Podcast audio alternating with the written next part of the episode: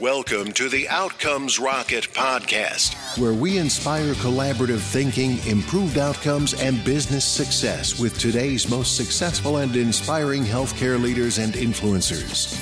And now, your host, Saul Marquez. And welcome back to the podcast. Saul Marquez here. Today I have a wonderful guest. Her name is Jen Horonjeff. She's the founder and CEO of, of the Savvy Cooperative. Jen was diagnosed with juvenile arthritis as an infant and now has a laundry list of other conditions and surprises like a brain tumor. Uh, she's passionate about elevating and valuing the patient voice and went on to become a health outcomes researcher human factors engineer, FDA consumer representative, and most importantly, a patient advocate. She has just been named as one of the most daring entrepreneurs in 2018 by Entrepreneur Magazine. And uh, it's important that we consider the patient voice in, in the work that we're all doing in healthcare. So it's a privilege to have Jen on the podcast. Welcome. Thank you so much. The pleasure's mine. So, Jen, did I miss anything in your intro that maybe you want to fill in the listeners on? No, I mean, I think that I have taken a meandering path through healthcare, starting from being a patient myself and then trying different facets of working in the industry and you know just really starting to see some of the differences in how patients think about things and how professionals think about things so that's really what i'm most passionate about for sure and i think that distinction is important. We don't always consider the patient perspective. It's a it could be a big miss but then there's the the organizations and and facilities that do so there's definitely people out there doing it. Uh, what would you say is a hot topic that needs to be on leaders agendas in healthcare today and how are you addressing those at the savvy cooperative well, I think that, you know, we throw around a lot of these buzzwords like patient centricity and patient engagement and, you know, improving the patient experience. And I'm a firm believer in all of these things, but we want to take them from buzzwords to actionable deliverables that people can can make sure they're focusing on within their organization. So that's really what we are focusing on at Savvy is a way to help companies not just talk about being patient centered, but giving them the next steps on how to actually talk to patients directly so they can learn from those experiences. So that's really what I'm seeing as we're transitioning to things like value based care and all of that. We're going to need it more and more to make sure that we're understanding how to drive more value to the patients and healthcare consumers. Love that. And so I think this is a great opportunity to level set with the listeners and and for you to really let them know kind of what the savvy cooperative is what do you guys do who do you do it for and why yeah, I would be happy to share. So, Savvy Cooperative is actually a patient owned co op that helps to connect companies or researchers or innovators of any kind directly with patients or family members so that they can more easily learn from their lived experiences. And together we can accelerate the development of these patient centered solutions. And so that's really what we're trying to do is help these companies that want to make better products or services learn what is actually happening in a patient's life so that they can actually create meaningful products that are solving the real pain points that people like myself as patients are running into so that everybody wins. The companies make better products, they go make more money, great for them, but the patients in the end get better products and services. I think it's a great initiative. Are there any specialties or or say uh, therapy areas that you're that you're focusing in, or is it the whole gamut? It's a great question because it really stemmed out of my personal experiences and my background being in the arthritis and rheumatology space that started playing matchmaker just organically because I was a professional on this side too. When companies would come to me because I'm very open about my condition, then I would be able to answer on behalf of arthritis patients. But when I kept getting asked over and over again, I wanted to provide a way to have more diversity in the perspectives that we're getting. And so I started to reach out to my own community. So there was an organic way of drawing in sort of the arthritis, lupus, autoimmunity community uh, from the start. My business partner also has cystic fibrosis and built one of the largest online communities for CF, cysticlife.org. So naturally, we've kind of built these communities that have come along with us. But all of that being said, we made this disease agnostic for a reason where everybody can come because where I might be able to talk about my arthritis from a personal patient perspective, I might also be able to share if I had a spouse with cancer or a child with asthma or a parent with Parkinson's. So we wanted to create sort of a one stop shop for patients to easily find various opportunities to weigh in on. And same thing with uh, the, companies themselves, that they don't have to be reaching out to multiple different groups to get those kind of perspectives, especially what we're seeing sort of as the trends in like digital health. A lot of them are not specific to a, a certain therapeutic area they're really kind of bridging across either chronic illness or you know their personal health record apps where they don't care what kind of condition you have. They just want to know would you use their product? So that's what we are disease agnostic but we do have strongholds in sort of the autoimmune space the pulmonary space cancer um, diabetes etc makes a lot of sense. Uh, but overall just open and and there's your semi niche area of focus yeah, and I guess I should highlight too that we have quote unquote healthy people as well, because of course we need to understand their experiences and how to keep them healthy and sort of their perceptions of the healthcare industry, as especially as we're looking towards value based care. So anybody is eligible to join. I think that of course patients is kind of a loaded term, but that's really kind of what we're trying to do is make it an open space for anybody who wants to contribute and share their insights to improve the healthcare industry. Love it. And so maybe you could share something that you guys have done, a story that you've done something different to improve outcomes. Well, I think that's what our business model is is that ultimately we are trying to work with these companies or researchers so that they're not wasting their time and money and resources building things that aren't improving outcomes for patients. And to give you a little more background, my area of research is around patient centered outcomes and making sure that we're measuring them when we're developing clinical trials or treatment guidelines, because these things are useless to us if we don't understand what the priorities are for patients.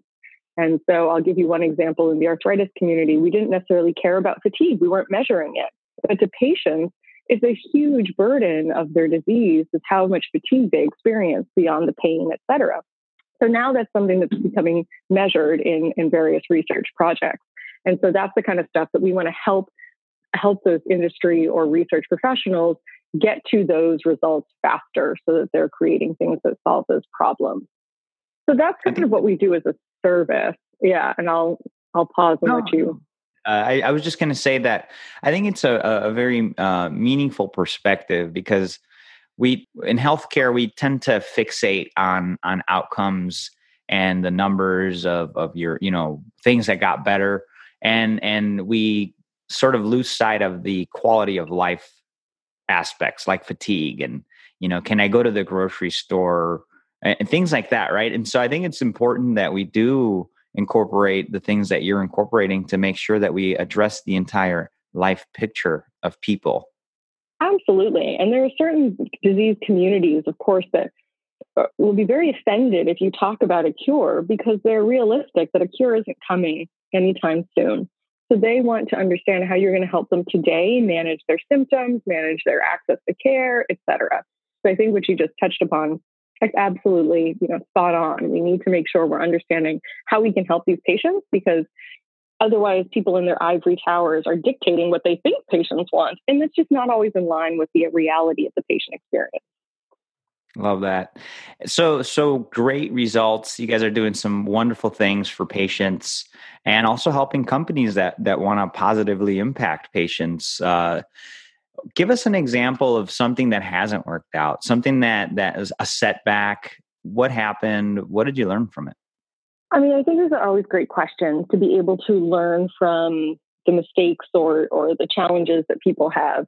Oftentimes, we we come across, you know, just sharing the things that are always rosy, but it's we often learn more from those that we have challenges in. Agreed. And I think some of the things that that we see, you know, from a personal side is how hard it can be to reach patients in an authentic way that I think patients are, of course, quite smart and they can really sniff out whether or not a brand or a company is authentic.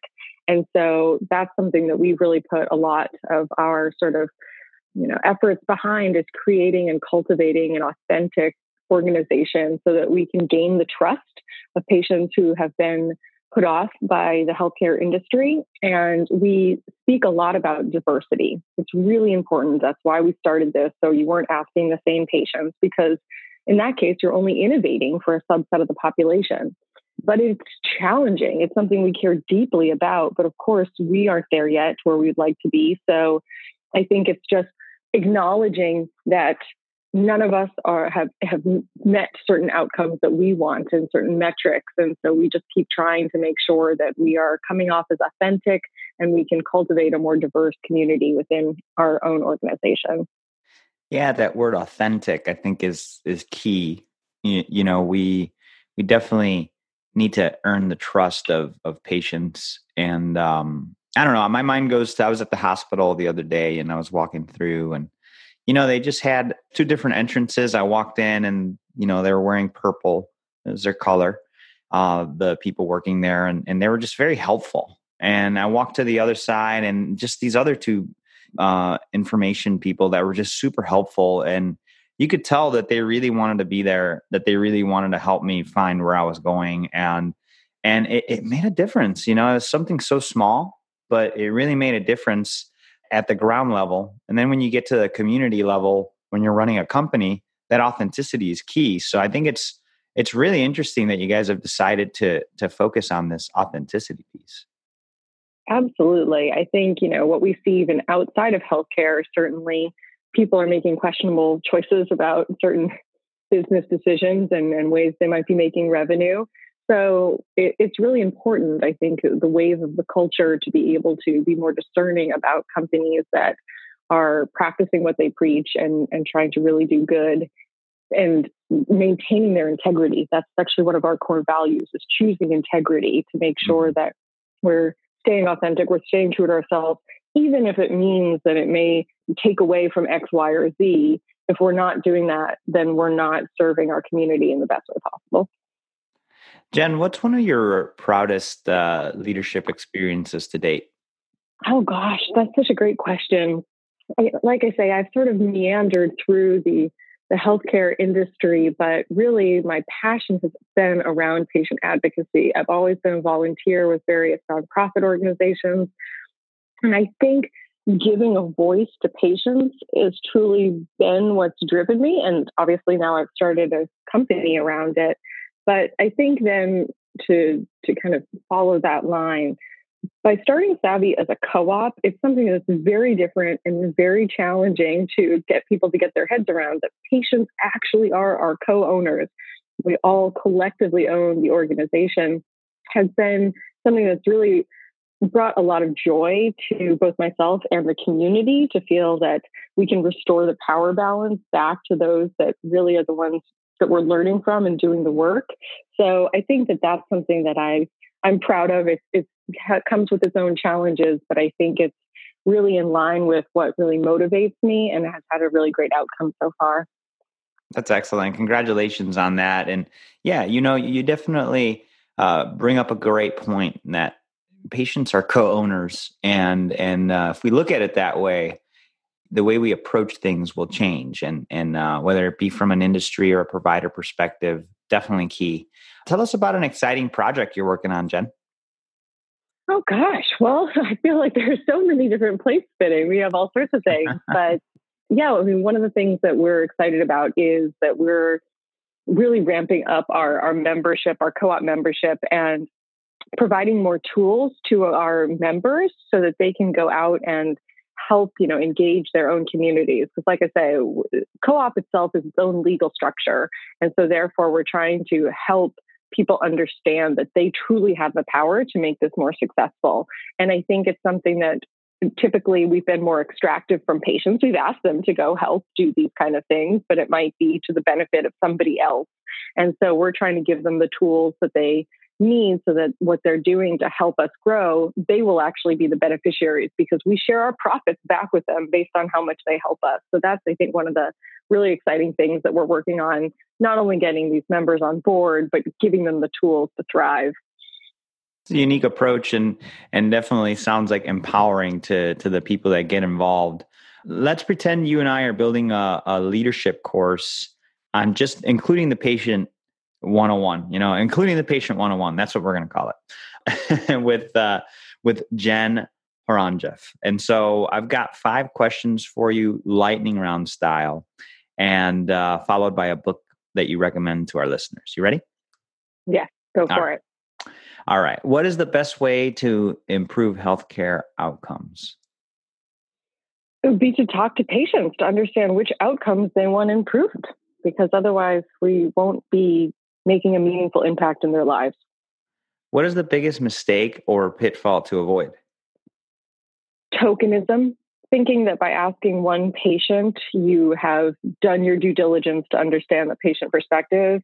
It's hard work, and you need to be able to connect with diverse individuals to get a more representative sample to make sure that your product or service can be the best that it can and impact the most lives that it can. Love that. Avoid tokenism, folks. It's uh, not and an n of one is not uh, good. How do you stay relevant despite constant change? I think it's listening to the the people that you're trying to serve and not just thinking that you know what the the right track is doing. We see, of course, things are accelerating fast with social media and the type of media that people want to digest. So you really need to make sure that you're actually listening to the, the end users that you're working with to stay relevant in relationship to how they want to consume whatever the information is giving or how you can better reach them. What is one area of focus that drives your organization? Well, certainly around making sure that the patient voice is heard. I think that's really what our, our staple is. We consider ourselves the match.com for patient insights. So we're just trying to make it easier for companies to actually get those insights to improve their products and services. Love that. What is your number one success habit? Success habit? Yes. Oh, gosh, that's a great question. Um, I think that I have recognized about myself that I am somebody who dreams a lot and has a lot of ideas. Mm-hmm. And I used to think that perhaps, you know, stay more focused, be more practical, but truly some of these things have gone on to be successes. So even though you can't focus on all the dreams and, and you know, more wild ideas, every now and then one of them proves to be, uh, you know, a real success. So don't stop dreaming. Love that. Uh, what book would you recommend, Jen, to the listeners? Well, staying in that line, I would recommend Adam Grant's Original. If you haven't read it, it's a fabulous book and highlighting lots of different stories about people that he calls are people who are originals, if you will, people sort of who think outside the box and, you know, are I hate the token word disruptors, but uh, thinking about that. So it's a really great book to motivate you on how to, you know, think outside the box a little bit more. Great recommendation. And listeners, if you want to get a, a, a, link to the originals, uh, an entire transcript of our conversation with Jen from Savvy Co-op, uh, you could go to outcomesrocket.health and in the search bar, type in Savvy Co-op. You're going to find the episode there with all the links and resources. Jen, this has been fun. I, I love if you could just share a closing thought and then the best place where the listeners could get in touch. Absolutely. I mean, I would just still, you know, motivate people to keep doing the good work that you're doing and think about the various touch points to bring patients into the fold. That can be from the very beginning and the ideation of the, you know, sort of product or service you're developing. Let them help co-create it with you to getting feedback on even what the materials and resources that go along with it are. There are always opportunities to work with patients, and I truly believe that we will be stronger together. And if anybody wants to find out more about Savvy, you can go to savvy.coop, or you can certainly reach out to us at hello at savvy.coop. And we would certainly be happy to hear from any of you. Jen, thanks again. You're really doing a great job to raise the voice of the patient. It's not that difficult, and with with the services your company provides and the guidance, you definitely are helping make it easier. So appreciate you uh, making time for us. Yeah, no, it's my pleasure. Thank you guys for having me. Thanks for listening to the Outcomes Rocket podcast. Be sure to visit us on the web at www.outcomesrocket.com for the show notes, resources, inspiration, and so much more.